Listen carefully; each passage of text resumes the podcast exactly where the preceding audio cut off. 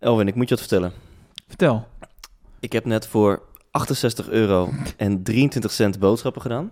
Oh, oké. Okay. Wat heb je ervoor gekocht dan? Ik denk dat ik voor anderhalve dag eten heb.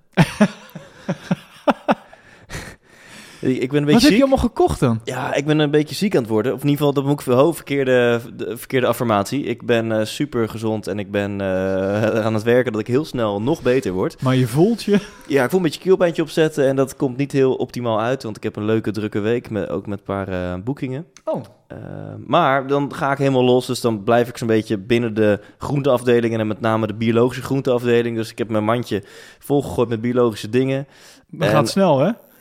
Ja, ik stond €68 af te tikken en ik denk echt, nou, ik kan 3 shakes maken en ik kan morgen ontbijten met wat sla. Je hebt huilend lopen pinnen. Ja.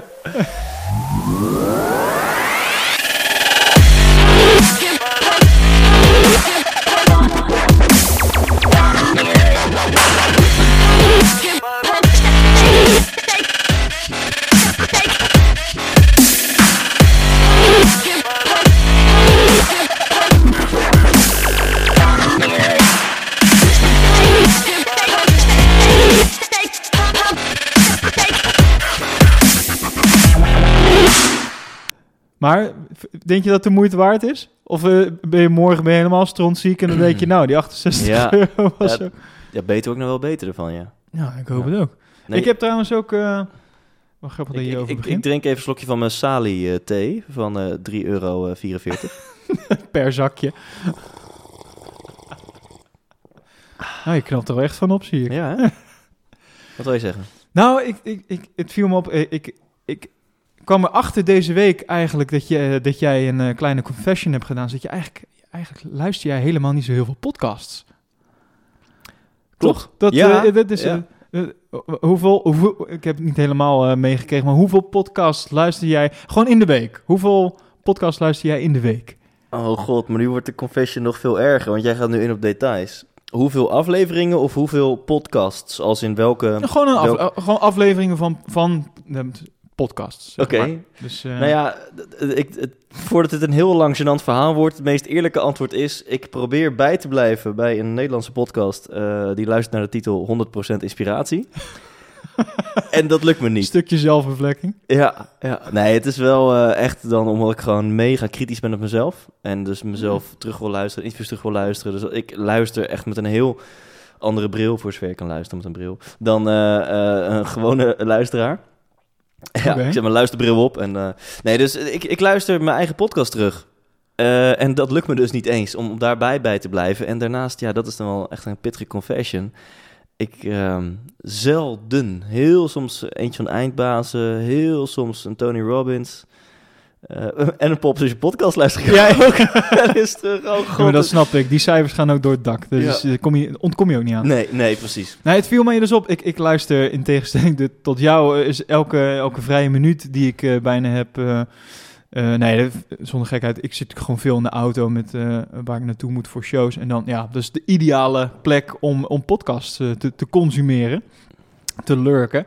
Dus ik luister heel veel verschillende podcasts, zowel Nederlands als veel uit Amerika ook. Daar is natuurlijk echt zo'n groot platform. En ik heb gemerkt dat wij zijn iets wat onprofessioneel in onze aankondigingen, in onze afsluitingen en in onze... Oh ja joh? Ja, dat heb ik gemerkt. Hoe maken we dat professioneler dan? Ja, daar heb ik dus over nagedacht. Maar ik denk dat je dan 2 andere mensen achter de microfoon moet neerzetten. Wat dan? Nee. God, het was een grap. Jezus. Ik ben dus helemaal helder, dat hoor je al. Nee, ja, ik weet niet. Ik heb dus een beetje zitten luisteren, een beetje echt zitten observeren van oké, hoe kunnen we deze podcast nou beter maken? Maar ik heb de code nog niet gekraakt. Oh, ik denk dit is echt een heel smerig linkje naar hoe kunnen we deze podcast beter maken? Nou ja, met jou €5 per maand zou dat misschien wel kunnen. Oh, nou ja, je kan ons natuurlijk steunen. Weten mensen dat al, of niet? Dat weet ik helemaal niet. Ik wist het nog niet. Jij wist het nog niet? Nee, ja, anders ook wel gesponsord. Je hebt zoiets dus als Patreon. Patreon, dat is een Amerikaans platform. En daar kunnen creatievelingen mensen... Ja, maar je moet niet de how verkopen. Hè? Je moet de dream verkopen. Oh. En de how to, dat is dan een middel, maar de dream...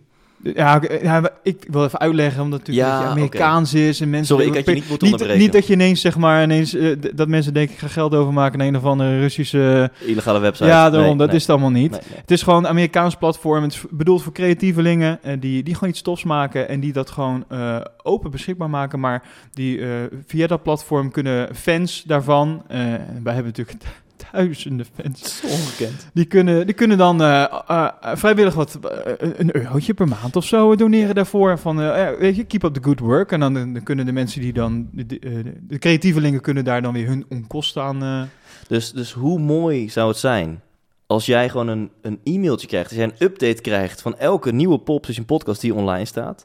Hoe mooi zou het zijn als wij exclusief materiaal... Gaan we dat doen? Nou ja, zeker. Ja,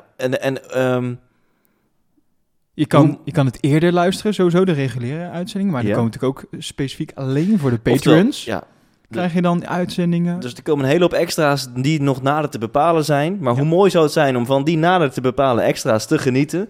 En dat kun je doen voor $1 per aflevering. Ja, het is $1 omdat het Amerikaans is, maar dat... wisselkoers tegenwoordig. Laten we even een linkje in de show notes zetten. Ja. Gaan we doen. Ik wijs nu naar onder. Dat heeft heel weinig zin, geloof ik.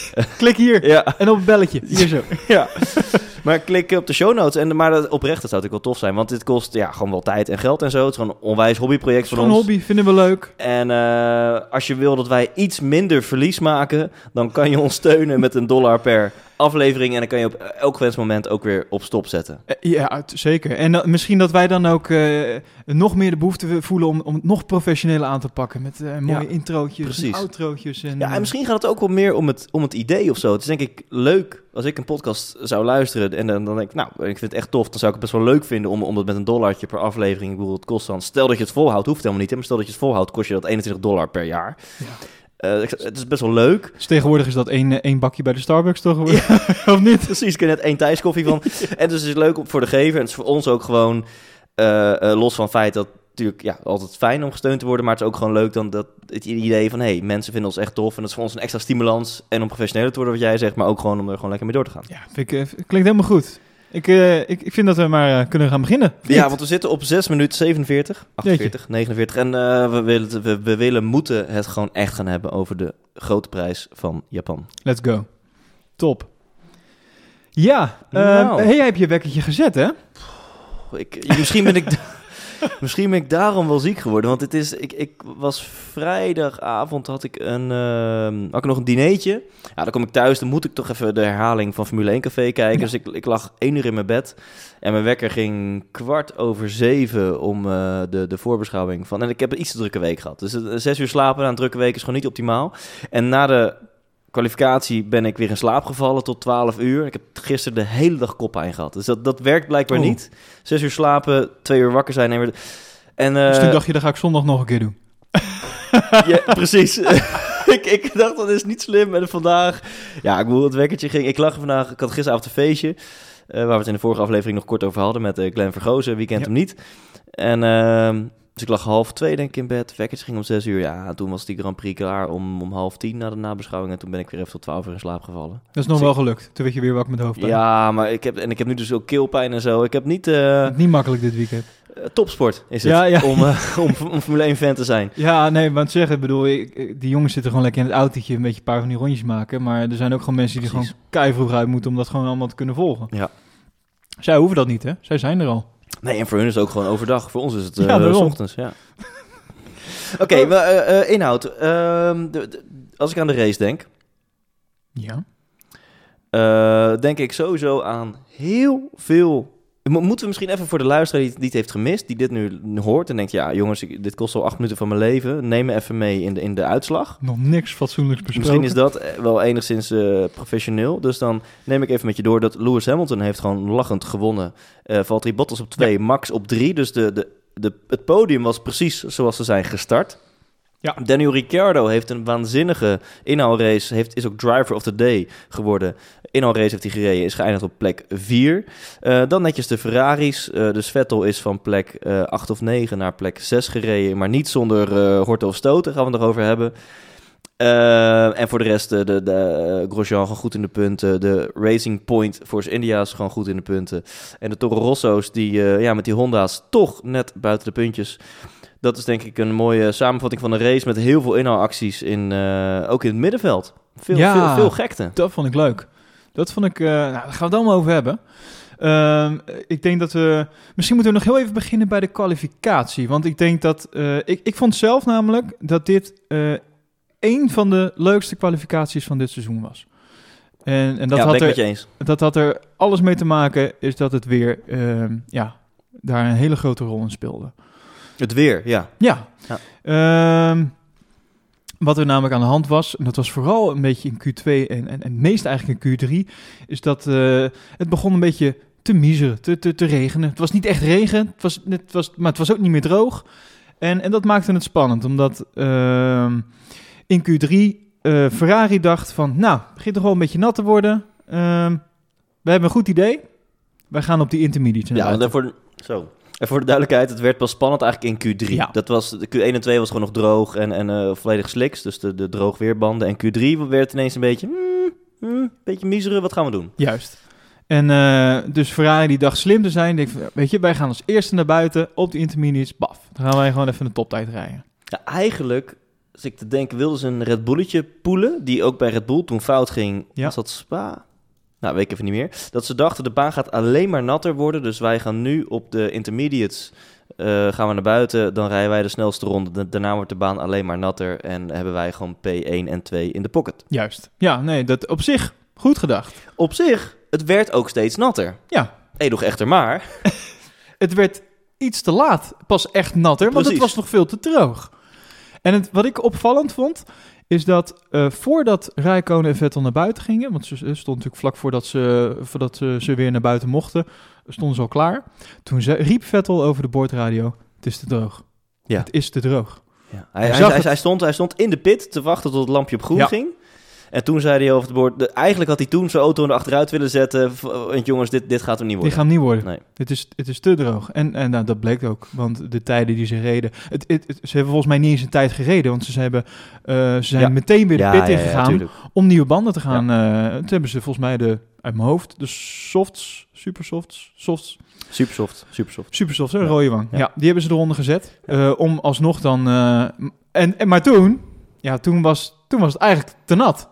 Ja, dus die ene ronde, ja, weet je, dat duurt toch bijna 2 minuten. Terug te pitten, nieuwe bandjes, dus je bent 2,5 minuut verder. Terwijl, wat is wel geinig, Mercedes ging eigenlijk vrij snel ook naar buiten, maar dan meteen op supersoft, dus gewoon de droge weerbanden. Red Bull zat er precies ertussenin. Red Bull was even afwachtend. Ja. Dus die checkte eventjes, dus die waren... later dan Mercedes, maar veel eerder dan Ferrari, omdat Ferrari natuurlijk zoveel vertraging opliep. Dus Red Bull wachtte even af en dachten, volgens mij is droog weerband de beste keuze. Ja.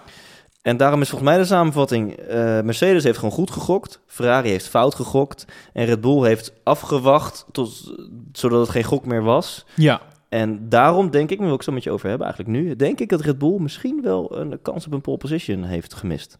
Ja, dat denk ik ook wel. Wat ik ook opvallend vond daarin, is dat Max die verklaarde dat hij had zeg maar naar buiten gekeken en hij zei, ik wist van voorgaande jaren dat het circuit, het ziet er vaak natter uit dan dat het in feite ook is. Ja, dit circuit ook. Hè? Ja, dit specifieke circuit zeg maar. Dus dat wist hij van dit circuit. Hij zei ook van, we moeten gewoon op intermediates of zo, we moeten gewoon op de supersofts naar buiten gaan. En ik vond het bizar dat hij dat zo kon zeggen en dat ook die keuze was gemaakt om op die supersofts naar buiten te gaan. Wie die keuze dan ook maakt, want ik weet dus even niet of dat nou een coureursding is of dat het nou vanuit het team komt. En dat ze dus bij Ferrari vol aan, alle twee ook, dus zowel Raikkonen als Vettel naar buiten sturen op... allebei van die op dezelfde band en allebei intermediate. En dat ze dus niet dat inzicht hadden, blijkbaar wat Max dus wel heeft, die er nog maar 4 jaar komt of zo, 3 jaar. Terwijl Ferrari komt er al een stukje langer en Vettel ook en Raikkonen ook. En die hebben of niks te zeggen of zo, of missen ze daar iets? Nou, wat het wel lijkt... dat Ferrari zijn in mijn ogen wel een beetje Italiaanse heethoofden. Hè? Ze zijn op wat temperament te betrappen. Wat natuurlijk zo af en toe. Wat ook wel Italiaans eigen is. En het is gewoon puur mijn gevoel dat Mercedes is gewoon degelijk. Want het is natuurlijk Duits, toch, Mercedes? Ja. Dus gewoon de Duitse degelijkheid, procedures, protocollen, gewoon. En dat voelt ook gewoon stabiel. En Hamilton is dan ook nog eens mentaal heel stabiel. En bij Ferrari voelt het een beetje alsof het meer wordt gedreven door emotie. En gedreven door emotie kan positief zijn als je in de flow zit. Dat je misschien wel echt het onmogelijke mogelijk maakt. Misschien wel dingen doet die Mercedes, die degelijkheid, niet kan realiseren. Maar als het wat minder gaat en je wordt gedreven door emotie... Dat zie je nu voor mij gewoon een beetje bij Ferrari. Vettel is natuurlijk best wel... zit niet echt helemaal lekker in zijn panty. En Arie Verberne en het hele team. Het hele team. Het lijkt wel alsof ze... schoonheidsfoutje na schoonheidsfoutje maken. Ja, soms schroven schoonheidsfoutjes. Want al zou je zeg maar de inschatting niet goed kunnen maken. Als Ferrari zijnde van oké, moeten we nou droog, moeten we nou nat weerbanden naar buiten. Split het dan. Gooi de ene gewoon op intermediates naar buiten en de andere op supersoft. Dan heb je altijd één van de twee die in de prijzen rijdt, toch? Maar nu is het gewoon huilen met de pet op. Ja. Nu is dat is... Ik denk dat dit niet nodig was geweest. Ja, nee, denk ik ook. En wat ik wel een interessante theorie vind... en dat is die keutel die ik gisteren inhield toen ik jou aan de lijn had. Ja, mensen, wij pakken dit zo professioneel aan... dat we hebben onszelf een verbod opgelegd... om voordat de mic... terwijl Elwin zijn theezakje uit zijn kop thee aan het prutten is. Pulk is. Ging even fout. We hebben een verbod dat we pas over de Grand Prix mogen praten... als die rekknop aanstaat. Ja. Dus het is voor ons ook gewoon een opluchting dat we eindelijk mogen lullen. Ah, man, het komt er allemaal uit. Dus die keutel die ik gisteren inhield toen ik jou aan de telefoon had... is de volgende stelling. En dat heb ik niet gezien bij de nabeschouwing. Maar goed, daarom is deze podcast... zodat dat net extra stukje scherpte wat gewoon op tv mist... Hè, dat wel gewoon hier aan tafel gebeurt. Komt-ie? Is de stelling niet gewoon zo dat bij de quali... hoe eerder je op de baan was, hoe beter? Bij de Q3... En dus dat als Max gewoon met slicks... dus gewoon droog weerbanden vooraan had gestaan... dat hij dan misschien wel de pole position had gepakt. Want en ik ga hem toelichten voor mensen die nu denken... nou, oud ijs is heel kort door de bocht. Het nam zo nauw dat Hamilton en Bottas reden gewoon een goede tijd. 3/10 van elkaar. Max was, ik geloof, een minuut later op de baan... en reed al een seconde langzamer. Ligt niet heel erg aan vermogen... want de baan was al dusdanig vochtig... dat je in principe echt niet al je vermogen kan gebruiken. Kwijt kan, zeg maar, op de baan. Daarna kwam de Ferrari, dat natuurlijk een veel betere auto is. En die waren echt maar ook weer een minuut later dan de Red Bulls of zo. Hè? En in die ene minuut was de baan alweer zoveel natter geworden... dat het kansloos was, om ik maar in de buurt... Dus je kan gewoon aan de hand van die info zien dat elke seconde telde. En dan is mijn stelling dus... was het de enige regel die deze quali gold? Q3 dan, hoe eerder, hoe beter. Ja, dat denk ik wel. Al weet ik denk niet... dat Max Pol had gepakt. Dat denk ik niet. Ik denk dat Hamilton in zo'n goede doen is. Ja, of dan had er echt... Daar is de auto ook, ik weet het niet. Ja, of dan had er dus echt wel een minuut tussen Max en Hamilton moeten zitten. Of 2 minuten. Ja, oké, als je het zo bekijkt... Als je zeg maar, als ze allebei op hetzelfde moment... aan het begin van de quali naar buiten zouden zijn gegaan... Ja. Dan zou ik mijn geld op Hamilton inzetten. Want die had dan denk ik toch de snelste tijd gereden. Ja. Als Max eerder zou zijn en hem bijvoorbeeld een minuut of anderhalf minuut later dan Hamilton... dan zou het nog wel spannend kunnen zijn geweest. Ja. Ja, en voor de mensen die het hebben gemist... Kimi was nog net op tijd. Maar de baan droogde dus, of werd zo snel nat dat Vettel te laat was. Ja. En dames en heren, Vettel kwalificeerde zich op P9. Ja, wat het één na slechtste is als je in Q3 komt. Ja. Gesandwiched door de Force India's, Ocon op P8, Perez op P10. En verrassend, de Honda-motoren op hun thuis Grand Prix op 6 en 7. Maar daar denk ik dan ook weer bij... was het niet gewoon zo dat Brandon Hartley en Pierre Gasly... dat zij net even iets eerder hun rondje reden... dan de Force India's... en dat ze daarom netjes op P6 en 7 staan. Ja. Nee, precies dat. Ja, toch? Ja, nee, absoluut. Want volgens mij werd dat ook overrated. De Honda's juist. P6 en 7, dacht ik, jongens, die zijn gewoon eerder naar buiten gegaan. Juist. Dat viel me heel erg op. Ook in andere podcasts die over Formule 1 gaan, die ik heb geluisterd. In interviews, ook in het buitenland. Dus Engelse media en zo. Viel me heel erg op dat er allemaal zo lovend over de Honda... en Terwijl, ja, precies wat je zegt, volgens mij hebben ze ook gewoon een beetje geluk gehad, hoor. En hadden ze er anders echt niet gestaan. En dat bleek uiteindelijk ook in de race waar we later op terugkomen. Ja, laten we dan meteen deze kijkersvraag erbij pakken. Want van Arjen Bannach uit Groningen kregen wij de kijkersvraag van... jongens, hoe komt het nou dat die Toro Rosso's er bij de quali gewoon lachend bij zaten... en bij de race zijn ze geëindigd op P10 en P11 en P13. Nou, een deel van die vraag hebben we al beantwoord. Het leek dus mooier dan het was, het feit dat ze op 6 en 7 starten. Misschien was het ook een beetje dat sentiment ding in Japan en Honda en 8 zou toch zo mooi... Maar is het zo simpel dan? Is het gewoon van, die quali, de verwachtingen lagen te hoog, het leek mooier dan het was en P11 en 13 is, weet je, is het zo simpel dan? Ik heb geen seconde gedacht dat de 2 Toro Rosso's de Force India's voor achter zich zouden houden. Echt geen seconde. Nee, want we gaan nu van hond naar her, maar fuck it, ik heb toevallig een lijstje voor me.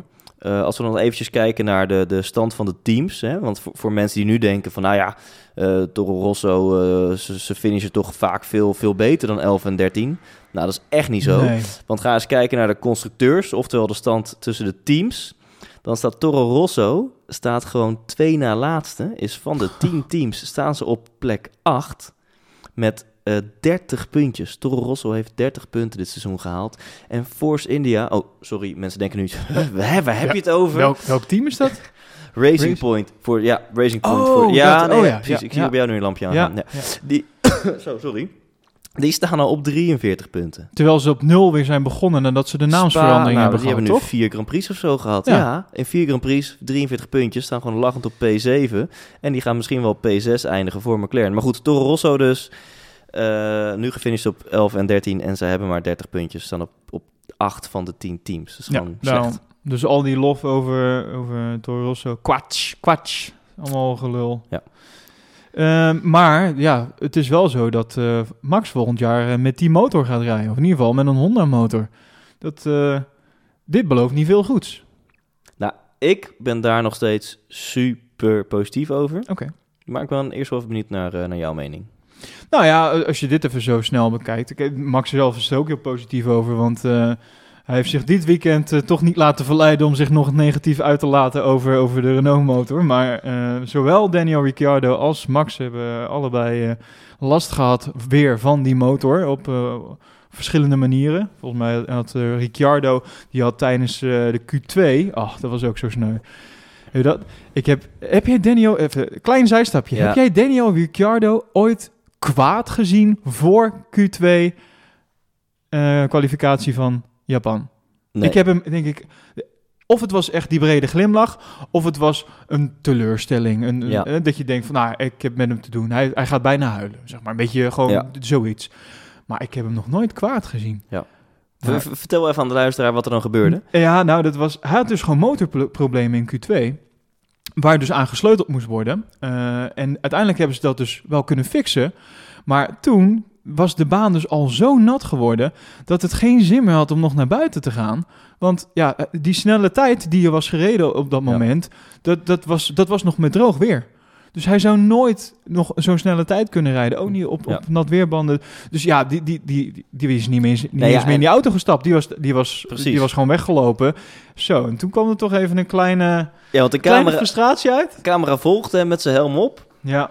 En je ziet natuurlijk niet zijn hoofd of zijn mond. Want hij werd eens van achter gefilmd. Dat was niet nodig. Maar je zag zo...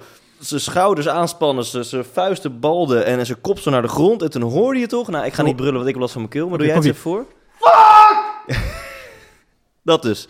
En dat door de kersverse SM7B, de nieuwe microfoon van Elwin Kuipers. Moet dit trouwens gebiept worden of doet iTunes dat vanzelf? Nee, dit is prima. Oké, dit mag nog. Ja. Nee, die was niet blij. Ik had echt een beetje met het te doen. En het is niet bij die ene vak gebleven, want later kwam die bij het vierkantje... En toen praatte die zo'n beetje zo. Het is echt, ik ben op seminars van Tony Robbins geweest... waar ik een minder schorre keel had. Die gast heeft echt in zijn... Nou, motorhome hebben ze hier niet in de wereld buiten Europa Grand Prix. Maar ik weet niet wat voor kleedhokje of hij heeft achter de schermen... maar daar heeft hij even een partij staan schreeuwen. Oh. Nee, die was niet blij. Hij was gewoon zuur, want hij moest gewoon als 15e starten daardoor bij de race. Ja. Dus ja, de Renault motor, ik snap, daar zijn we ook geen fan van... Maar ja, laat ik zo zeggen, de lof over de Honda motor mag voor mij iets minder. Laat eerst maar eens zien. Laat eerst maar eens kijken wat er gaat gebeuren. Ja, is dat jouw nou, jouw enige waar ik...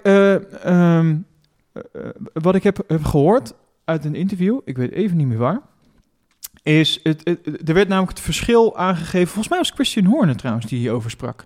Het verschil werd aangegeven tussen het Renault-team en bijvoorbeeld de Renault-fabriek en de Honda-fabriek. Het verschil was, zeg maar, als we een motor van Renault opgestuurd krijgen, dan moeten we hem nog zelf op locatie nog zeker een aantal uur aan sleutelen voordat dat ding in elkaar zit. Daar zijn ze echt nog iets van 3, 4, 5 uur soms mee bezig om dat echt maar klaar te maken om het in de auto te gaan sleutelen. Plus de onderdelen is ja dat het ene vliebeltje hier en het primmetje daar en dat is allemaal dat kan allemaal een keer gebruikt zijn, ja. Zeg maar. Bij Honda is het zo, als zij iets opgestuurd krijgen, het enige wat ze hoeven te doen is een uurtje sleutelen om dat ding daadwerkelijk in de auto te zetten. Niks hoeft er meer aan die motor gedaan te worden. Plus, alles is spik, splinternieuw. Elk klein rubbertje, het is allemaal gloednieuw. Renault heeft duurzaamheid gewoon hoog in het vaandel. Ja, Alvin. Blijkbair. Ja, gewoon circulariteit, recyclen.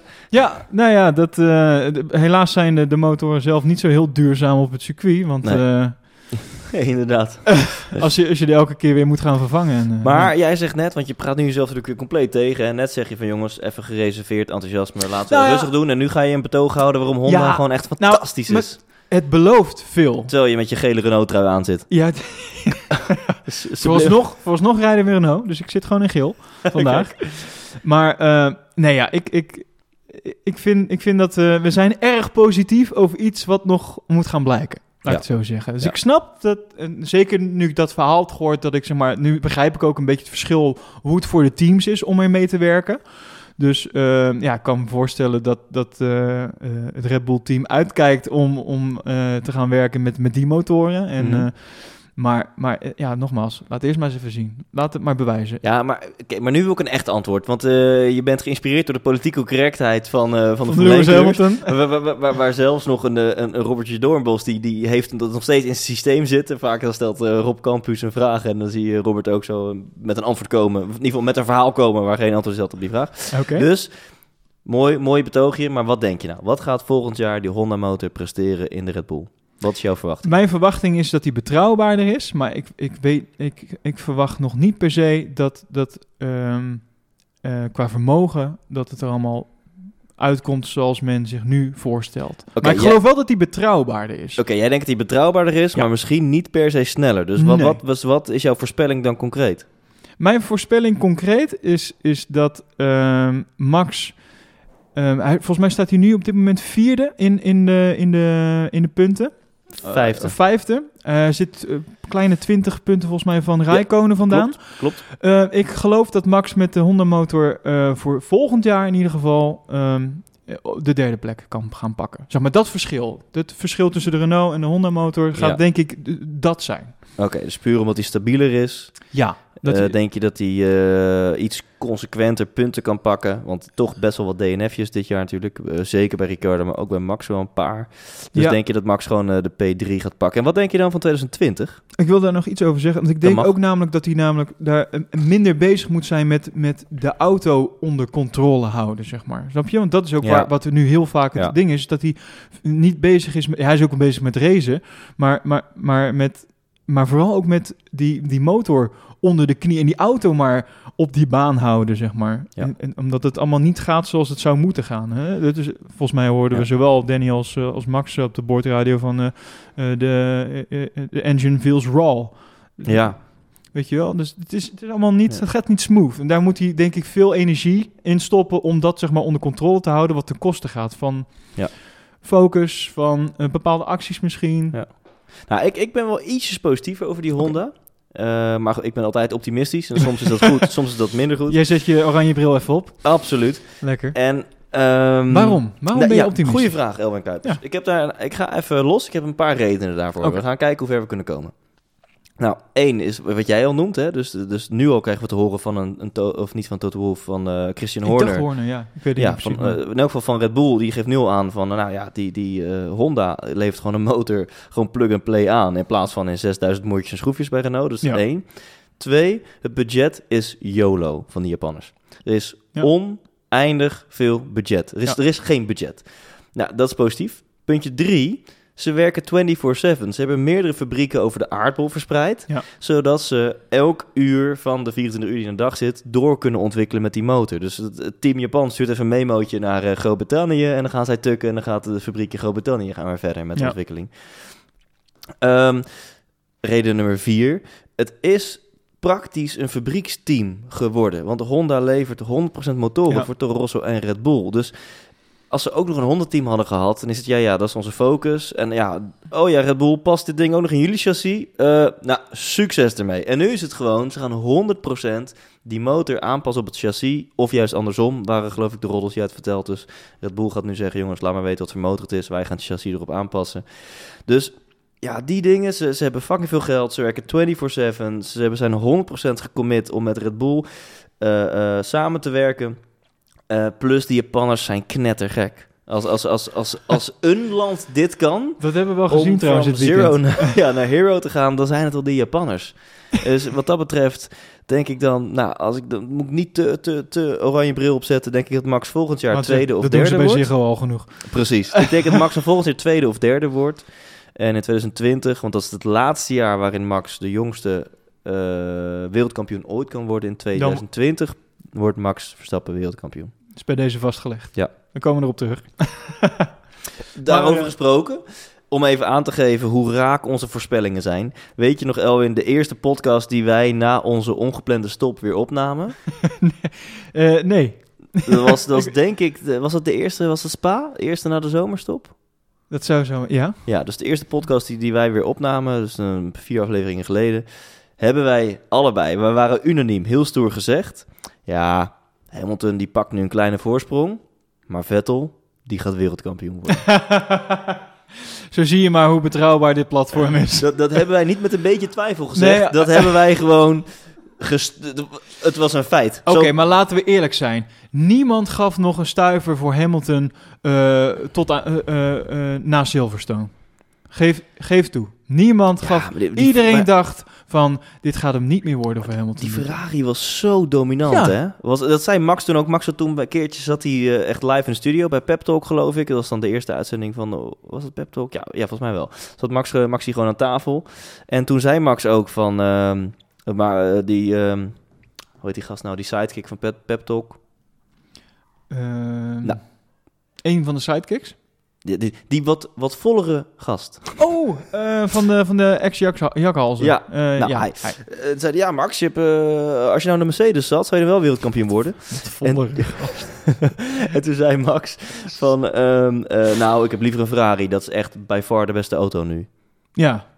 Dus om aan jou aan te sterken, inderdaad. We zagen allemaal de eerste 10 GP's van dit jaar. Die Ferrari is niet zo'n beetje dominant. Nee, niemand gaf er echt nog een stuiver voor Mercedes en voor Hamilton. Maar dat is volledig omgekeerd. Ja. Wie denk je dat er nu wereldkampioen wordt? Ja, dat is natuurlijk Hamilton. Maar waarom ik twijfel, of in ieder geval waar me die twijfel in mijn stem hoort... Dat ik weer even denk aan die actie van vorige week, van vorige Grand Prix... Ik was toen nog redelijk gereserveerd. Ik heb nog even over nagedacht. Ik vind dat zo fucking laf. Ik kan er echt heel slecht tegen. Denk, je bent toch een echte vent. En dat geldt voor al die kerels die dan daar bij Mercedes werken. Doe niet zo... Ik word er heel naar van. Ja, ik zie het. Ga door. Laat gewoon Bottas lekker...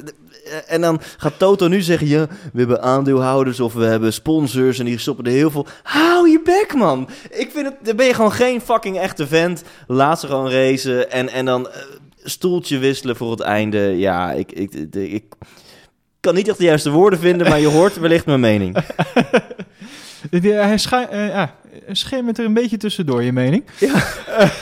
Ik heb nog een interview zitten kijken met Bottas en Olaf Mol. Dat was een heel leuk interview, moet ik zeggen. Daar zie je toch een iets minder strakke, stugge Bottas voorbij komen. En daar werd uiteraard natuurlijk nog even gevraagd naar het incident van vorige week.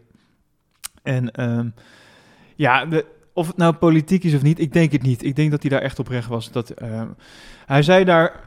Ja, tuurlijk was ik er ziek van. Hij zegt, en volgens mij heeft iedereen dat ook gezien. Ja, nou, ik denk het wel, want zijn gezicht stond echt meer dan op onweer. Zeg maar, ik ben er overheen, weet je wel. Ik heb een nachtje over geslapen. En zeg, vanuit het team snap ik het ook wel. Ik zeg, het team wil maar één ding en dat is en constructeurs pakken en ook nog een keer een coureur die de WK-titel pakt. Zo simpel is het. En zegt, en op dit moment zit ik gewoon 100 punten achter Hamilton. Dus als ik zeg maar een soort van, zo zei hij niet met die woorden, maar wel ongeveer. Als ik zeg maar recht zou mogen hebben op zo'n overwinning, op dat moment, zeg maar, zoals vorige week dus gebeurde, dan had ik gewoon veel dichter bij Lewis moeten staan qua punten. Maar dat is gewoon niet het geval. Dus hij zegt, ik snap de... Hij heeft zeg maar begrip voor de keuze die is gemaakt. Ja, weet je, ik snap de keuze ook. Ik snap de keuze heel erg goed. Dus het siert Bottas dat hij dan dat nog zegt. Wat wil ik hem zeggen? Ik weet niet meer, ik wil verder gaan met betoog. Ja, je wilde weer losgaan. Kom op, daar zitten de mensen ook op te wachten. Daar betalen ze die dollar voor. Ik weet wel wat ik wil zeggen. Ik snap de keuze, maar dan ben ik misschien te lief of zo. Of denk ik te naïef of te eerlijk over deze wereld. Het is gewoon geen nette meer. Er is ook nog behalve het resultaat, is er ook nog de manier waarop je tot het resultaat komt. En ik vind deze actie in de categorie... Stel dat Toto Wolff een knop had op zijn bureau. En als hij die knop indrukt, dan weet hij... Dan gaat nu bij Ferrari, gaat er iets helemaal mis in die motor. Of in de pit, maakt niet uit wat. Oké. Interessant. Dat weet je in die categorie, weet je wel. Dat je dan ook op die knop gaat drukken. Van niemand zal er ooit achterkomen. Maar als ik op dit knopje druk, dan weet ik gewoon dat Ferrari buiten de top 10 finisht deze Grand Prix. Weet je wel. Wil je zo winnen? Ja, blijkbaar wel. Blijkbaar is dat... dan komt geld ook om de hoek kijken. Ja. Laten we eerlijk zijn. Uiteindelijk wordt dit allemaal betaald door mensen die hun stickertje op zo'n autootje mogen plakken. En... die willen gewoon wel zien dat Hamilton weer op het podium staat en niet alleen nu, maar ook een WK-titel en op de voorkant van alle kranten staat. En... Kijk, als het dan echt, en dan spreek ik nu misschien ontiegelijk mezelf tegen, maar als het dan echt om een puntje, weet je, als het echt super close is, dan kan ik het nog enigszins begrijpen of zo. Maar nu, je staat zo ver voor en dan zegt Toto, maar we hebben het in 2000 nog wat een keer meegemaakt dat Hamilton op 1 punt na heeft hij het WK verloren. Dan denk ik, angst. Goeie raadgever, man. Dus jullie laten je leiden door angst. Oké, fucking inspirerend. Ja, misschien wel. Ja, het is niet heel inspirerend, maar het is wel gewoon op safe spelen. Maar wat ik het belangrijkste vond van het antwoord van Bottas, en dat, weet je, hij heeft wel... Eigenlijk zei hij daar indirect mee, ik ben gewoon niet goed genoeg geweest de rest van het seizoen om op dat moment die overwinning te mogen pakken met de huidige stand in het WK. En daar, ik vind dat hij dat, ook al is dat misschien niet de meest... prettige zelfreflectie, het is wel waar. Nee, maar dat vind ik dan, als je die kant... dan gaat benaderen, gewoon de Bottas-kant, vind ik dat heel krachtig.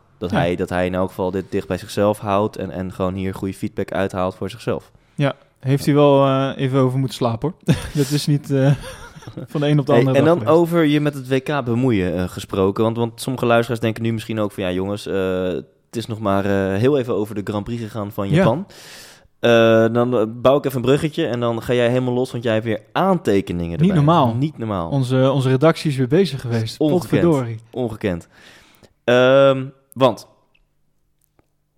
toen Max zich als derde kwalificeerde, vroeg die gast met die brede nek die die interviews doet. Jack. Nee. Oh. Die... Die oud-Formule 1-coureur. David Coulthard. Ja. Elke coureur heeft een brede nek, maar hij heeft hem gewoon gehouden. Ja. Zijn nek is breder dan zijn hoofd. In elk geval, die interviewde Max en die stelde echt zo'n laffe vraag van... Hey Max, derde, Vettel negende, Hamilton eerste. Hey, en als Vettel bij jou in de achterspiegel komt, hè, ga je dan hem gewoon voorbij laten? Want je gaat je toch niet bemoeien met het WK? Nou, Max kwam echt met een terechte reactie van... hoezo? Is er nog... of hij zei zoiets van, is er nog een WK-strijd dan? Maar wat hij eigenlijk bedoelde was van, gast, haal je smoel. Of ik me ga bemoeien met het WK? Ik ga gewoon mijn race rijden. Moet ik dan Vettel voor gaan laten, omdat ik zesde of vijfde sta? En wat gebeurde er vanochtend, op een onethisch tijdstip, laten we dat nog één keer benadrukken, dat inderdaad Vettel een move maakte bij Max. En Max liet wel degelijk eventjes merken dat hij niet van plan is, zoals El Kuipers zou zeggen, om Vettel ook maar misschien een cadeautje te geven. En waarop, jij las iets achteraf van Toto Wolff, wat had hij daar achteraf over gezegd? Ja, oh, dat is een goede vraag. Ja, in ieder geval Toto Wolff had achteraf gezegd dat hij vond dat niet zo'n goede actie van Max was. En dat hij Max zich niet met een WK moest bemoeien. En ik vind dat zo... Ja, Niki Lauda had dat 2 jaar geleden ook een keer gezegd over Max. En ik van, wat... Ja, nou, je ziet wat er met hem van hem terecht gekomen is. Oh. Nee. Nee, dus zo zie je, als je tegen Max bent, kan het zomaar zijn... Ja. Nee, maar dat is dan die arrogantie, denk ik, die bij mij ergernis opwekt. Ik vind die arrogantie dom. Waar slaat het op? Volgens mij heeft Ferrari het aan zichzelf te danken dat Vettel achter Max staat tijdens de kwalificatie. Dus moeten ze er toch ook zelf wat aan doen om ervoor te zorgen dat ze er gewoon weer voorkomen. Zo simpel is het toch? Ja. Je moet het toch ook gewoon verdienen? Ik bedoel, als we allemaal cadeautjes gaan uitgeven, dus het is toch geen Sinterklaas? Je moet gewoon racen voor je punten. Ja. En je weet dat je bij Max, daar ga je nog niet zomaar voorbij komen. Zo simpel is het. Het is fijn dat zeg maar alles buiten de top 6, dus Mercedes, Ferrari en Red Bull, dat die allemaal cadeautjes weggeven aan de top 6. Want ze weten toch van, ja, we gaan het toch nog niet misschien winnen. Maar... Ja, je moet toch niet verwachten als Vettel zijnde... omdat jij toevallig dichtbij in het WK staat... dat dan Max denkt van... oh, kom even langs, dan ga ik even... Nee. En wat ik wel geinig vind... en ik ben heel benieuwd naar jouw mening... toch wel als ex-coureur en expert... dat toen ik dit zag, dacht ik... en dit is dus mijn gebrek aan kennis... Toen ik het zag, dacht ik... dit is wel weer een iets te agressief van Max verdedigd. Dus toen ik het live zag, dacht ik... nou, ik ben het er niet mee eens... maar waarschijnlijk gaat Max hier ook gewoon een penalty voor krijgen... want dit was wel heel agressief verdedigd. Je had je oranje bril nog niet opgezet. Dat is dan mijn gebrek aan racekennis. En toen achteraf verbaasde het mij... dat eigenlijk elke expert... met een oranje bril of niet... want ook buitenlandse media schreven erover... Ja. Elke expert gaf in principe aan... van nou, dit was gewoon heel dom van Vettel. Ja. Maar dat had ik niet geweten. Als je mij zonder commentaar van experts deze beelden had laten zien... had ik gewoon gedacht, dit is misschien wel iets agressief verdedigd van Max. Ja, dat dacht ik ook toen ik het live zag. Toen dacht ik van ja... Vettel die had gewoon veel meer power. Die had nog een volle batterij volgens mij. Dus die kwam er echt gewoon heel snel net niet naast. En daar gaat het vooral om. Hij zat er gewoon niet naast. En ja, wat moest Max anders doen? Rechtdoor rijden, je gaat een bocht in. Dus je moet... Ja, hij pakt gewoon... de lijn waarop hij zat qua rijden. Maar het leek erop alsof Max had ook minder fel in kunnen sturen. Max stuurde wel echt in van... ik ga insturen, terwijl de baan was breder. Weet je wel? Hij zat ervoor. Zo simpel is het. Ja, precies. Hij zat er gewoon voor. Dus ik vind... ik vind twee dingen daarvan. Eén is... dit is wel waar ik op hoopte. Namelijk dat Vettel... er eigenlijk zo nog aan moet trekken om, zeg maar... het WK binnen te slepen, dat hij echt op de fuck it modus gaat rijden. Nou, dat heeft hij vandaag gedaan. Ja. Helaas met minder succes dan dat hij zelf zou willen. Maar ik ben blij om te zien dat hij nog wel de spirit en de fire heeft om ervoor te rijden. Ja. En dat heeft hij echt vandaag laten zien. Maar hij had op dat moment gewoon even eieren voor zijn geld moeten kiezen. Dan had hij gewoon moeten zien van, we gaan nu een bocht in. Ik had er gewoon eerder naast moeten zitten. Ik ga nu even op de rem. Weet je, maar het zijn ook allemaal... Het zijn momenten, het gaat zo snel. Tel 3 kleine foutjes van onze vriend Sebastian bij elkaar op. Gaan we? Ja, oké. Foutje nummer 1, GP Duitsland. Ja, kostte hem 32 punten. Ja. Namelijk het verschil van 25 puntjes voor hem en 18 voor Hamilton. En uiteindelijk was het 0 voor hem en 25 voor Hamilton. Ja. Dus 32 fucking punten. GP Monza... waar hij Hamilton probeerde in te halen in de eerste ronde, spinde. En uiteindelijk is hij volgens mij buiten de punten zelfs geëindigd. Of, nou, nu moet ik weer uitkijken, in elk geval weinig punten. Ja. Heeft hij zeker ook weer heel veel punten op verloren. En dan nu deze Grand Prix. En dit zijn nog maar 3, en Vettel heeft meer foutjes gemaakt. Maar als je alleen al deze 3 fouten, als hij die niet had gemaakt...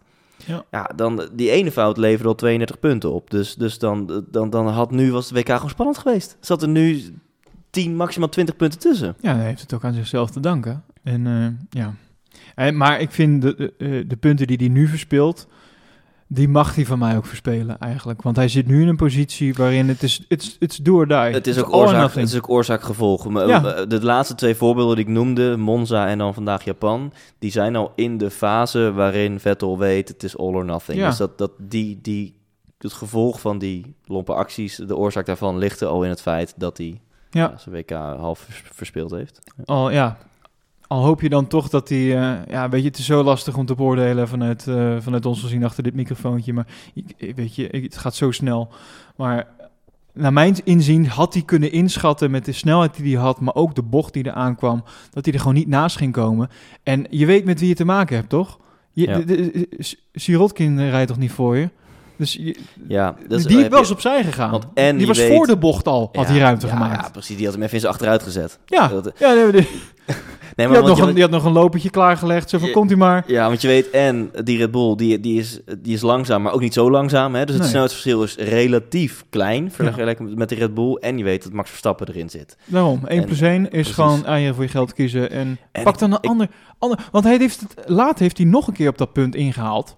Ja. Maar toen zat hij er gewoon ruim van tevoren naast. Maar kreeg hij ook alle ruimte ervoor. Ja. En toen zat hij voor het insturen met zijn neusie ervoor. Ja. En ik vind het heerlijk hoe Max blijft bijdragen aan zijn reputatie van... je bent een hele grote baas om voorbij mij te komen. Ja. En als je mij in je achterspiegel ziet, dan ben je een hele grote baas als je... als je hem er voorbij krijgt. Nou ja, dus als je dicht bij mij komt, ben je een baas als je er voorbij komt. Ja. En als je mij in je achterspiegel ziet, dan is de kans groot dat het je niet lukt om te verdedigen. Ja. Dat ik gewoon voorbij ga. En dat is gewoon lekker. Er schiet me iets te binnen. Nu we het hebben over punten en zo. Bij de 3 topteams. Williams, Ferrari. Ferrari, Mercedes, Red Bull. Voor het gemak, als we even vanuit gaan dat die 3 teams een nummer 1 en nummer 2 rijder hebben. Is het toeval of niet dat de 3 nummer 2 rijders veel meer pech hebben gehad? Ga eens eventjes na, hè. Bottas, die had toen die lekke band en die heeft een keer een did-not-finisher gehad. Hamilton, niks aan het handje. Rijkonen, dat is misschien niet iedereen opgevallen. Hamilton, niets aan het handje. Dat is de eerste helft van het seizoen, is het alles behalve Hamilton-time geweest. Hammer-time. Oh, nou, dan moet je straks eventjes bijspringen. Rijkonen, die heeft echt veel pech gehad. Die heeft heel veel Grand Prix en DNF'je gehad, puur door mechanische pech. En dan stond hij weer in de pit en dan moest hij weer terug. En nou, retire de car maar. Nou, en Red Bull, Ricciardo heeft zoveel meer pech gehad dan Max dit jaar. Dus bij Ferrari en Red Bull durf ik me sowieso te claimen. Ja. Denk je bij Mercedes, denk je dat het ongeveer dat Hamilton evenveel pech heeft gehad als Bottas? Ja, ik denk, maar ja, dat denk ik wel. Ik denk ook dat ze het elkaar niet zo heel veel ontloopt, zeg maar. Dus als ze pech hebben, was het vaak of allebei, of allebei niet gewoon. Het is best wel een steady team. Ja. Maar in de eerste helft van het seizoen was het duidelijk, daar zat het er gewoon niet in. En dan finishen ze misschien wel, maar ik weet niet. Ja. Als je dat bedoelt, zeg maar. Of bedoel je echt specifiek dit naar het finishen en mechanische problemen? Want ik weet waar jij naartoe wil praten. Jij insinueert, hè, dames en heren, woord wat je niet vaak hoort, dat dus de tweede rijders gewoon eigenlijk een soort van B-variant van de auto krijgen? Nou, dat wil ik niet insemineren. maar misschien bij Ferrari maar misschien wel. Toch ook wel. Nee, bij Red Bull sowieso niet. Ik vind het gewoon interessant om te zien van, als het zo consequent is bij die 3 teams, dan vind ik het gewoon een interessante gedachte. Is dat dan toeval? Maar, want je zegt, als we dan spreken van een tweede rijder, maar wat ik dus ook een beetje begreep uit dat interview met Bottas, is dat er eigenlijk helemaal nog niet per se een tweede rijder in Bottas zit. Als in, er is echt niet uitgesproken dat hij dat is, want als hij gewoon meer punten had gehad, was hij gewoon eerste rijder geweest. Ja, ik vind dat schattig en probeer dat iemand anders wijs te maken. Ja, maar het is heel simpel, Thijs. Stel dat de eerste 2 of 3 races door omstandigheden Bottas gewoon voor Hamilton finisht. Ik bedoel, het is echt niet dat je bij race 1 Hamilton al voorbij moet laten gaan, want dat gebeurt echt niet. En Hamilton die verneukt het gewoon om de eerste paar races. En er zit gewoon een gat van, zeg, 50 punten. Dan is het toch heel logisch dat... Ja, ga verder. Dan is het dus toch heel logisch dat Bottas dan gewoon eerste rijder is en niet Hamilton. Ik denk dat, zeg maar, het begin van het seizoen bepaalt wie die positie krijgt, denk ik. Ja, toch? Komma. Ja, daar heb je gelijk in. Het is niet dat ze dan alle macht proberen om Hamilton alsnog vooraan te... Als Bottas gewoon de betere rijder is, dan is hij gewoon de betere rijder, punt. Daar heb je gelijk in. En er zal wellicht ook nergens op papier staan dat Hamilton de eerste rijder is. Maar al staat het niet op papier, ik weet wel zeker dat dat hele team gewoon... De ongeschreven regel is vanaf de Grand Prix in Melbourne, de eerste van de kalender... is toch, hè, dat hangt in de lucht, dat zit hem in de focus, de meeste focus op Hamilton. Zo denkt hij het zelf overigens ook. In zijn contractonderhandelingen, dat doet hij bij hem thuis, heb ik dus begrepen. Ah, wat geinig. Samen met Toto Wolff, dan zegt hij gewoon van... Toto, je weet gewoon op het moment dat Ferrari gewoon beter gaat worden als Mercedes... of in ieder geval op hetzelfde level gaat komen, dat je mij nodig hebt. Dat heeft hij dus gewoon letterlijk zo gezegd, hè? Ja, en nu blijkt het, want Ferrari kwam op dezelfde hoogte. Hamilton liet het eerst afweten. We dachten allemaal van, die is geen stuiver meer waard. En bam, hij is er. En hoe die er nu is niet normaal. Dit is fenomenaal. Ja, en dit kan je het ook weer, dat is weer een ander onderwerp, maar kan je denken, is het nurture of nature? Maar die gast is mentaal zo stabiel. Tuurlijk kan hij ook wel eens een heet hoofd zijn als dingen gebeuren. Maar in principe hoe hij die focus weer weet te pakken... en wat die zijn nevenactiviteiten ook zijn... als hij weer in die bolide stapt op vrijdagochtend of zaterdagmiddag... Als hij zijn Tommy Hilfiger shirtje weer uittrekt. Ja, dan is het niet normaal. Hij is hier gewoon zo stabiel. En ook zijn inhaalacties, die staan als een dijk. En dan zie je zo'n Vettel, die loopt te kutten.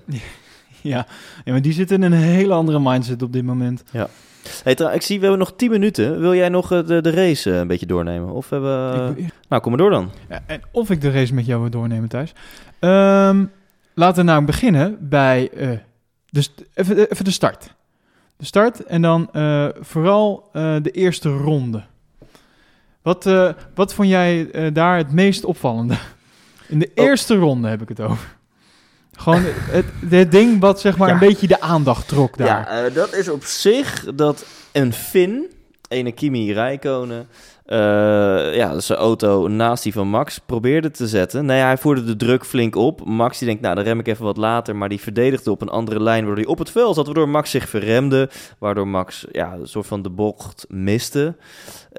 En uiteindelijk toen hij weer de baan opkwam, Kimi flink naar buiten duwde en uiteindelijk kreeg hij daar een 5-second penalty voor unsafe return to the traffic, ja, to the track. Ja, terecht of niet?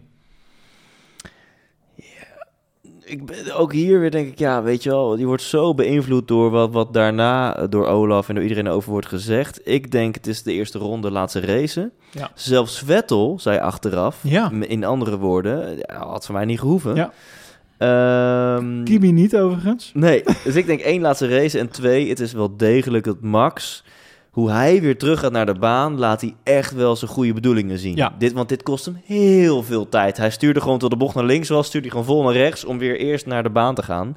Ja. Dus eerste ronde plus de intenties van Max, had ik gezegd, jongens, race en laat racen. Ja, ik ben het helemaal met je eens. Echter, advocaat van de duivel.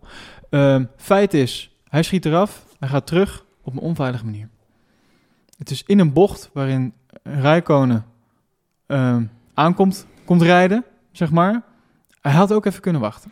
Heb je een punt? Ik heb Vettel namelijk zeker 12 auto's zien wachten voordat hij weer de baan op ging. Dat komt later, maar hij had even kunnen wachten. Ja, dus heb je een punt? En dan vind ik Max zijn reactie ook terecht van, nou, volgende keer ram ik hem gewoon vol gas rechtdoor. Is dat dan wat je wil zien? Nee. Kijk, en dan kom je dus op het punt dat je echt in het boekje gaat kijken. Zo van, wat is hier gebeurd? Ja, en dat is waarschijnlijk dus wat de stewards daar ook hebben gedaan. Van oké, we gaan hem bekijken. Ja, nou, hij gaat dus nu weer de baan op. Ja, dit is niet echt heel veilig. Ja, nou, dan krijgt hij 5 seconden tijdstraf. Terwijl als je de dingen meeneemt die je zojuist noemt, dan zou volgens mij niemand zou daar die tijdstraf krijgen. Nee, maar wat jij even vergeet, wat ze ook meenemen, het is Max. Dat weet ik niet. Ja, dan weiger jij te geloven. Ja. Dan denk jij op dit gebied misschien iets te rooskleurig over de wereld. Jij zegt, als dit Hamilton zou zijn geweest, in die eerste ronde, had hij geen tijdstraf gekregen. Ja, er is er iets en dit wordt niet bevestigd door kennis of wat dan ook, maar puur door gevoel. Er is daar iets bij die stewards of whatever, waardoor ze gewoon zoiets hebben van ja, die youngster, die moeten we nog eventjes, die moet nog even wat leren. Olaf zei dat er een steward zat die hem juist goed gezind was. Dus ik had nog goede hoop toen hij dat zei, maar ja, echt bleef toch 5 seconden aan zijn broek. En in die end maakte die 5 seconden niet zo heel veel uit. Had hij gewoon netjes ingelost. Ja. Maar ja, ik ben het met je eens. Onterecht. Ja. Nou, fijn. We zijn het met elkaar eens, Thijs. Het is ongekend. Zomaar. Ja. Niet normaal. Oké. Dan. Safety car door ene Magnussen. Die een lekke band had. En wat doe jij? Ik kan er namelijk wel echt over meepraten. Dat weet je ook. Als je een lekke band hebt, dan is het verstandig om zo snel mogelijk langs de kant van de weg te gaan staan. Ja. In dit geval je auto veilig binnen te brengen, nieuwe banden erop en weer door, zeg maar. Magnussen dacht dat ook, maar die dacht, ik moet gewoon heel snel weer naar buiten. Ik moet vooral heel snel naar binnen, ik moet heel snel weer naar buiten, want ik heb een lekke band en dat is niet goed. Ja. Nou, daardoor lag zijn halve auto op de hele baan verspreid. Zijn hele vloer was volledig weg. Dus heb je dat beeld nog gezien? Paf, heel stuk van zijn vloer. Kortom, dat was niet echt. Dat was een beetje amateuristische actie, vond ik. Elke coureur wil met een klapband wil zo snel mogelijk in de pit komen. En je probeert de modus te vinden tussen zo snel mogelijk terug in de pit, maar met zo min mogelijk schade. Maar als je echt als een poesie gaat rijden, dan is het ook weer niet. Dus je bent. En hij heeft daar niet de ideale balans in gevonden. Maar wat ik vooral vindt, Magnussen is te vaak betrokken bij lomp gedrag. Ja. Dus het incident waardoor dit gebeurde, dat zei Leclerc op de radio. Magnussen is and will always be stupid. Yeah. En als dat een paar keer gebeurt, weet je, maar dit gebeurt zo consequent vaak. En zo vaak ook bij het vierkantje, zelfs bij de vrije trainingen bij de quali, hebben mensen bij Jack geklaagd over, jezus, die Magnussen, wat een pannenkoek. Natuurlijk ook Hulkenberg, hè, die toen tegen Magnussen zei van hey, congratulations, once again, most sympathieke rijder van de dag of zo. Punt. Dus dit is te vaak gebeurt dit voor Magnussen om zich te kunnen verdedigen. Hij is blijkbaar gewoon een lompe rijder. Ja, ik heb een theorie daarover, heel kort. Ja? Ik denk dat hij het niet door had, dat hij een lekker band. En daar mag je niet om lachen, want ik heb zelf ook wel eens 50, 60, 70 kilometer met een lekker band gereden zonder dat ik het door had. Toen ze ook delen van je bodemplaat over de snelweg vliegen en toen dacht je... Ik dacht wel, waait het nou zo erg dat mijn auto zo links en naar rechts trekt? Ja. Nou, dat was toch een lekker band. Ik denk dat hij het niet door had. Nee. Maar ja. De Stroll heeft dat een keer gehad, hè? Ja. Toch? Hé, check even, volgens mij heb ik iets geraakt. Ja. Stroll, je rijdt met een lekker band. Ja. Nou ja, dus dit is toch een beetje amateuristisch. Dit mag toch eigenlijk niet gebeuren in de Formule 1. Dit zijn de toprijders, hè? Niemand is beter dan deze jongens. Zo simpel is het. Anders rij je niet in de Formule 1. Ja. Of in ieder geval, nou, blijkbaar is daar nog een groot onderscheid in. Zo zien we. Dit is wel een kwaliteitsverschilletje tussen de coureurs. Ja. Ja. Oké. Max en Vettel, die hebben we net wel besproken. Wat ik al zei, Vettel, die dus wel netjes wachtte, zoals de stewards zouden zeggen, die viel gewoon netjes terug naar plaats 18. Om zich vervolgens helemaal weer terug te rijden, om vervolgens weer naar 8. Dus Daniel Ricciardo heeft zeg maar de driver of the day gekregen, omdat hij van P15 naar 6 uit mijn hoofd, 5, 6. Mm-hmm. Ik vind het niet eerlijk. Nee? Ik vind dat Vettel had verdient. Want er is niemand die zoveel auto's heeft ingehaald op dat circuit als Sebastian Vettel. Maar goed, de reden dat hij zoveel auto's heeft moeten inhalen is het ook weer door een eigen fout. Ja, I know. Okay. Maar het is toch best knap op een circuit waarin van tevoren werd gezegd, inhalen wordt heel lastig hier. Ja, maar dat is natuurlijk altijd met die goede auto's. En Vettel... Misschien vond hij het ook wel leuk. Het is natuurlijk wel lachen om veel in te halen. Dat is ook goed voor je gevoel. WK is toch al weg. Het enige wat hij nog kon is een beetje links. Nou, precies. En dat merk je ook in het interview achteraf. Dat hij zegt, alles is nog mogelijk. Maar ik weet hoe mensen uit hun ogen kijken als ze dat echt geloven. Ja. En dit was...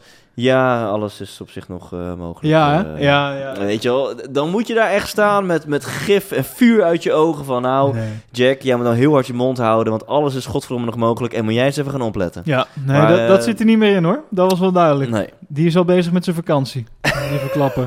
Ja.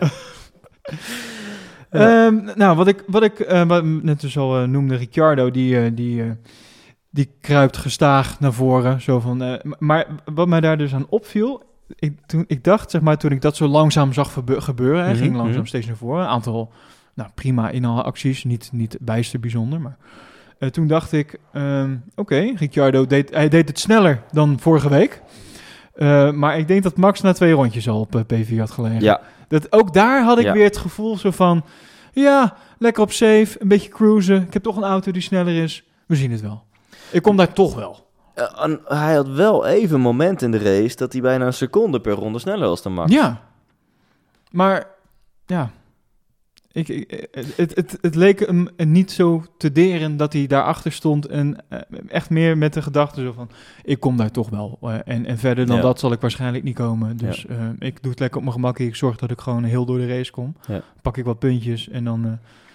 En dan wordt hij ook nog driver of the day. Nou. Ja, ik denk dat Daniel wel redelijk, of wel degelijk daar met echt een race- en winnaarsmentaliteit aan het racen was. En dat dit gewoon in principe het maximaal haalbare was. Hij was even sneller dan Max, maar toen merkte hij ook van, ja, shit, nu eet ik mijn banden op. Toen heeft hij gewoon een beetje is hij wat veiliger gaan rijden. En die kritiek komt ook wel eens op de Formule 1, met name door de coureurs zelf. Het is nu zo dat ze gewoon hebben uitgerekend... als je op 80% rijdt, hoef je dus minder te stoppen... en win je gewoon een paar seconden. Waardoor het tijdens de Grand Prix... de meeste coureurs continu op 80% zitten te rijden. Okay. Want als je 100% rijdt, dan gaat het eventjes goed... maar zijn je banden op. Dan kost het je dus weer tijd. Ja. Okay, nou ja, één coureur waarbij ik vind dat dat niet op gaat... is zeker Max. Want ik weet niet of jij zijn banden hebt gezien... na afloop van de race... Ik zag die banden van Hamilton. Ik zag die banden van Bottas. En toen kreeg je even een shot op de band. Oh, want we gingen ook even naar de vloer namelijk van Max kijken. Wat kleine side note die trouwens veel groter mag zijn. Super knap dat Max met zo'n kutmotor en een ondervloer die voor de helft is weg... Van een meter zat eruit. Ja, dan toch nog je auto op die manier... op die baan mee te houden en gewoon netjes weer te finishen... en ook gewoon nog op 1,2 of 1,3 seconden op Bottas komt... Ja. Ja, dat gewoon hulde, toch? Ja. Dus dat is heel knap. Absoluut. Maar als je dus zag hoe die banden nog van hem waren... Hij is naar softs gewisseld tijdens zijn pitstop. Mm-hmm. Nou, die kan je gewoon meenemen. Die gaan volgende week gaan ze daar gewoon mee op rijden, hoor. Zonder grap. Het zag er zo goed uit. En daar heeft hij toch een rondje of 30 op gereden. Dat is echt bizar. Echt knap. Ja. Dus misschien zijn het coureurs die wel op de limiet kunnen rijden... maar gewoon beter zijn in hun bandenmanagement. Dat het best wel iets is wat gewoon heel moeilijk is. En waar heel veel coureurs gewoon moeite mee hebben. Ja, maar dat heeft hij in Barcelona 2016 al bewezen. Hij is echt de tire whisperer, zeg maar.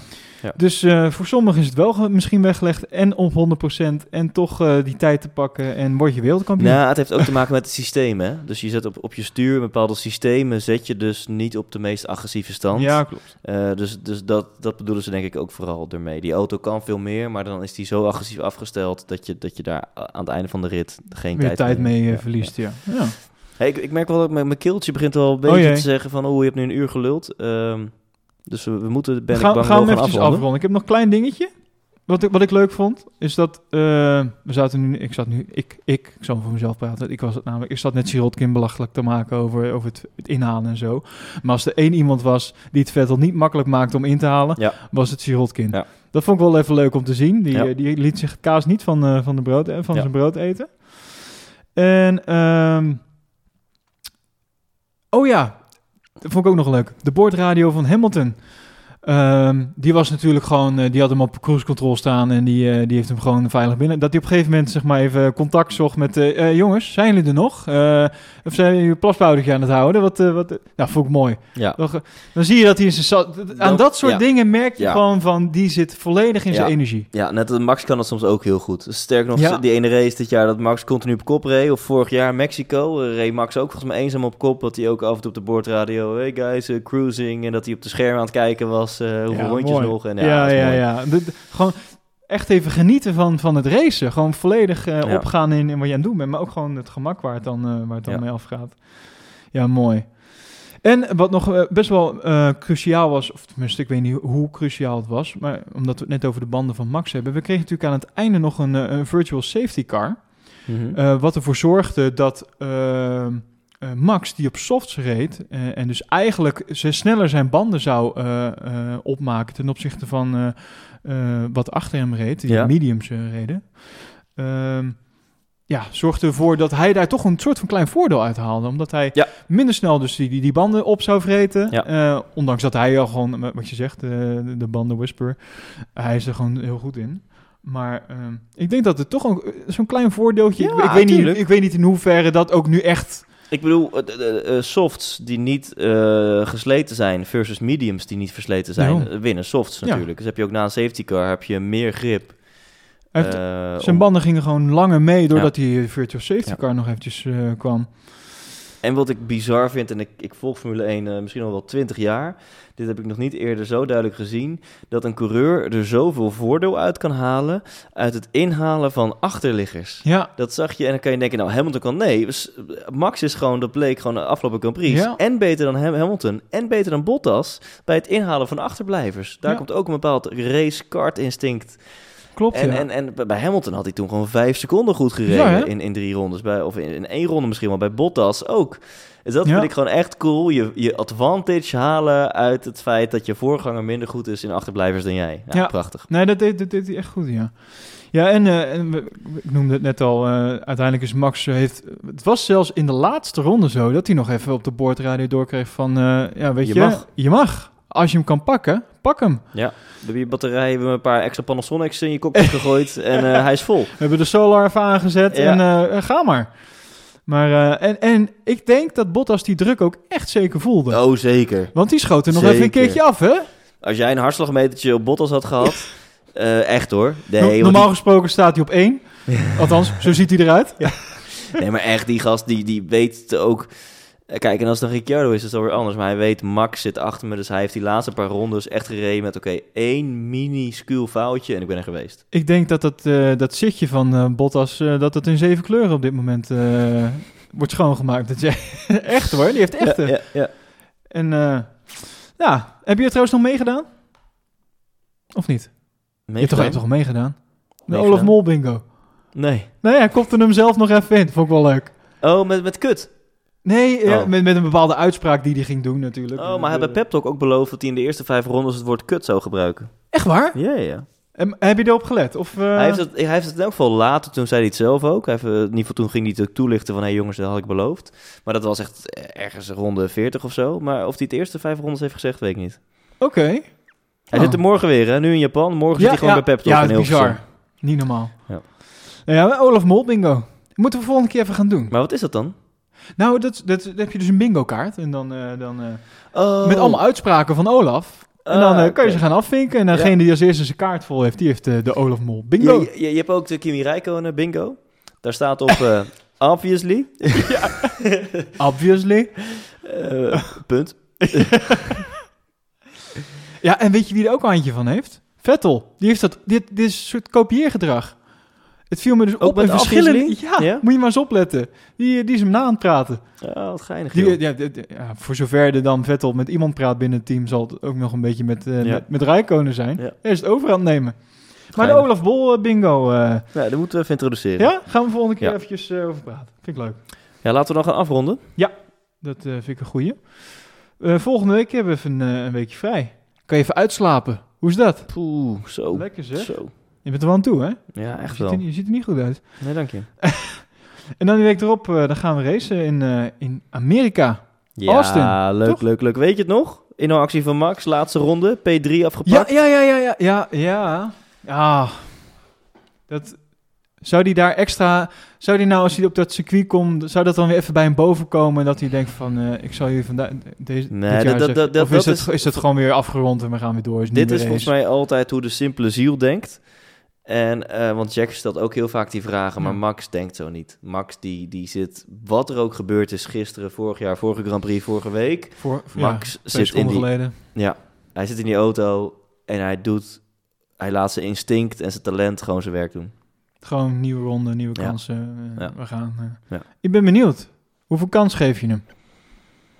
Oeh, ja. Ik denk dat Max gaat sowieso nog wel een overwinningje pakken. Overwinningje pakken. P1? Ja, dat gaat niet in Abu Dhabi gebeuren, maar dat kan of in Amerika gebeuren, Amerika, of in Mexico, of in dien regen in China, of Brazilië, sorry, mm-hmm. Brazilië. Volgende Grand Prix, laat ik zeggen, Max P2. P2. Hamilton 1? Ja, ik ben, dan is het gedaan. Ik ben bang van wel. Hamilton 1, Max 2, Vettel 3. En dan is Vettel 3? Ja, je geeft hem... je denkt dat hij toch nog iets van power vindt. Ja, tuurlijk. Maar dan is het gewoon gedaan. Dan is Hamilton wereldkampioen. Ja, dus jij zegt bij deze volgende week is slush. Hamilton wereldkampioen. 2 weken, ja. Oké, nou ik... dan ga ik voor Hamilton 1. Vettel ga ik op 2 zetten. Gewoon omdat ik dat... Want volgens mij is het zo, als Vettel nog tweede wordt... Ja, dan is hij nog een kans. Dan is er nog een kans, hè? Ja. Nou, alleen al voor die spanning zou ik het... ga ik Vettel op 2 zetten. En dan zet ik... Max op 3. Ja. Wordt hij gewoon in de laatste ronde dus ingehaald. Nou, dan weet ik zeker dat hij nog aan terug moet denken. Ja, dan wel. Cool. Wat is de stand op dit moment? Kan je nog even een klein overzichtje geven? Onder de coureurs? Ja, coureurs. Op 1, Lewis Hamilton met 331 punten. Op 2, Vettel met 264 punten. Ze zitten even zeg ik het goed? 60? Nee, er zitten gewoon 77 punten tussen. Dat is niet een C. Hè? Nee, 67. Lekker Thijs. In ieder geval veel. 67 punten tussen. En dan hebben we op P3 hebben we Bottas, Kimi Räikkönen op P4 en Maxi op P5. P5, hè? En er zit toch best wel tussen, hoor. Max 173, Kimi 196 punten. Dus Max moet 23 punten nog inlopen op Kimi. Denk je dat is toch wel, dan moet je echt wel vaak tweede of derde worden, terwijl Kimi vierde, vijfde, zesde wordt. Dit not finish. Ja, dan is het gedaan. Dan kan je in één keer, bijvoorbeeld als Max dan tweede wordt en Kimi dit not finish, dan pakt Max 18 punten en dan is het verschil nog maar 8 punten. Ik heb nog hoop. Ja. Ik zou het toch mooi vinden als die voorbij Kimi uiteindelijk... Hij is heel steady de afgelopen weken. En het gat is dan ook weer zo groot. En het B... Je hebt echt een B-klassement. Want dan is zesde uiteraard Ricciardo met 146 punten. 146 punten, onthoud dat getal. En dan Sergio Perez is P7. Dus Sergio Perez, dat is ook wel interessante informatie, is op dit moment winnaar of kampioensleider in het B-kampioenschap. Met 53 punten. Maar het verschil ook. Maar hoe ze dit hebben berekend, weet ik niet. Want er zijn 3 coureurs... met 53 punten. Oh. Ja. Dus dit is wel interessant. Oh. Dus zit Leclerc daar toevallig bij? Nee, dat is echt een hele domme opmerking. Oh. Nee, die staat 15e met 21 punten. Nog niet misschien. Nog niet? Nee, maar ik vind het serieus. Want oprecht, hier zouden ze bijna iets mee moeten doen. Maar dan ga je het extra benoemen dat er een B-kampioenschap is. Wat het laatste is wat ze willen. Maar in principe is dat er gewoon. Het is super spannend eigenlijk, het B-kampioenschap. Want Perez en Kevin Magnussen, vriend van de Shaw... en Nico Hülkenberg hebben alle 3 53 punten. Maar kijk hoe close het dan is. Dan gevolgd door Fernando Alonso met 50 punten. Gevolgd door Ocon met 49 punten. Dus in het B-kampioenschap heb je 5 coureurs binnen 4 punten zitten. Het is echt spannend. Jammer dat het gat dus met die top dus zo groot is. In het midden is het superleuk. En leuk dat dus Ocon, want ik vind Ocon gewoon leuk. Ocon maakt dus nog kans op de B-titel. Ja. Dus eigenlijk interne strijd ook, hè? Perez Ocon. Ja, want Perez staat zeg maar 7e in principe gedeeld. En Perez weet het al. Die weet dat hij gaat winnen. Die mening ventileert hij overal wel. Ja. Hij vindt zichzelf wel een beetje beter, hè? Is het zo? Lijkt het soms. Ja, lijkt het soms wel een beetje op. Hey, laten we afronden. Ja, en dat doen we sowieso met een review nog. Wat leuk. Ja, we hebben een review. Ja, zeker. We hebben een review van... M Photography. Is dit nou sluiperkamer? Dat mensen gewoon hun bedrijfsnaam erin gaan noemen? Snap ik. Het is natuurlijk zo'n goed beluisterde podcast dit, dat je meteen je verkopen schiet omhoog zodra ik dat maar even je bedrijfsnaam doe. Nee, is van Marije. Die zegt toch even tof om wat highlights te krijgen over de race die ik dit keer niet heb kunnen zien. Hardop zitten lachen soms wel. Chaotisch einde. Vermakelijk dus zeker. Ik hoor alleen maar chaotisch einde. Ik ben het niet mee eens. Nee, geintje. Nee, toffe, hele toffe reactie. Ik vind het best knap. Want ik vraag me nou af... Heb ik nou een compliment gekregen of ben ik juist beledigd? Nee. Ik vind het leuk, want we waren groots aan het einde. En leuk dat ze wat extra weetjes heeft gepakt. En leuk, goede feedback van luisteraars ook. Dat mensen dus ook luisteren die de race niet hebben gekeken. Ja. En ik zet eventjes op m-photography.nl. Zo kan gewoon... het zomaar. Als je even die review achterlaat. Wij willen graag die connectie met onze luisteraars. Ja, dus doet onder andere zwangerschapsfotografie. Ze doet ook newborn fotografie. Wat denk ik gewoon Engels is voor zwangerschapsfotografie. Leuk Marije, dankjewel. Tof. Ja. Dus ja, wil jij ook dat Thijs even een blik werpt op jouw website en jou eventueel boekt voor zijn volgende zwangerschapsfotografie-sessie? Dan kan dat. Laat dan even een reactie achter. En liefst gewoon je eigen naam. Bedrijfsnaam, maar je mag er ook wel bij deze. Tuurlijk mag dat, ja. Dus laat dat gewoon achter op de... Ik ga er voor het gemak even vanuit dat je met een iPhone luistert. Dus dan gewoon in de podcast. Niet heel de wereld heeft een iPhone. Nee, maar als je iets anders hebt... Dan, ik vind dan, ook wel dat zou moeten, maar niet heel de wereld heeft. Maar als je iets anders hebt, dan vind je vast de knop. Maar op iPhones heb je gewoon een knop. Doe een rating, dan klik je op 5 sterren en dan kan je hem toelichten. En dan lezen wij dat volgende aflevering voor. Helemaal goed. Nu ga ik echt een salade maken, jongen. Oh, lekker zeg. Volg ons op Instagram, poleposition.nl. Proposition Podcast, vind je ons zeker. Patreon, wil je ons steunen? En we kunnen het gebruiken. Dankjewel. Oké, check nu die link en die $1 per aflevering maakt ons echt super gelukkig. Zeker. Oké, en dan zien we je graag over 2 weken. Doei. Doei.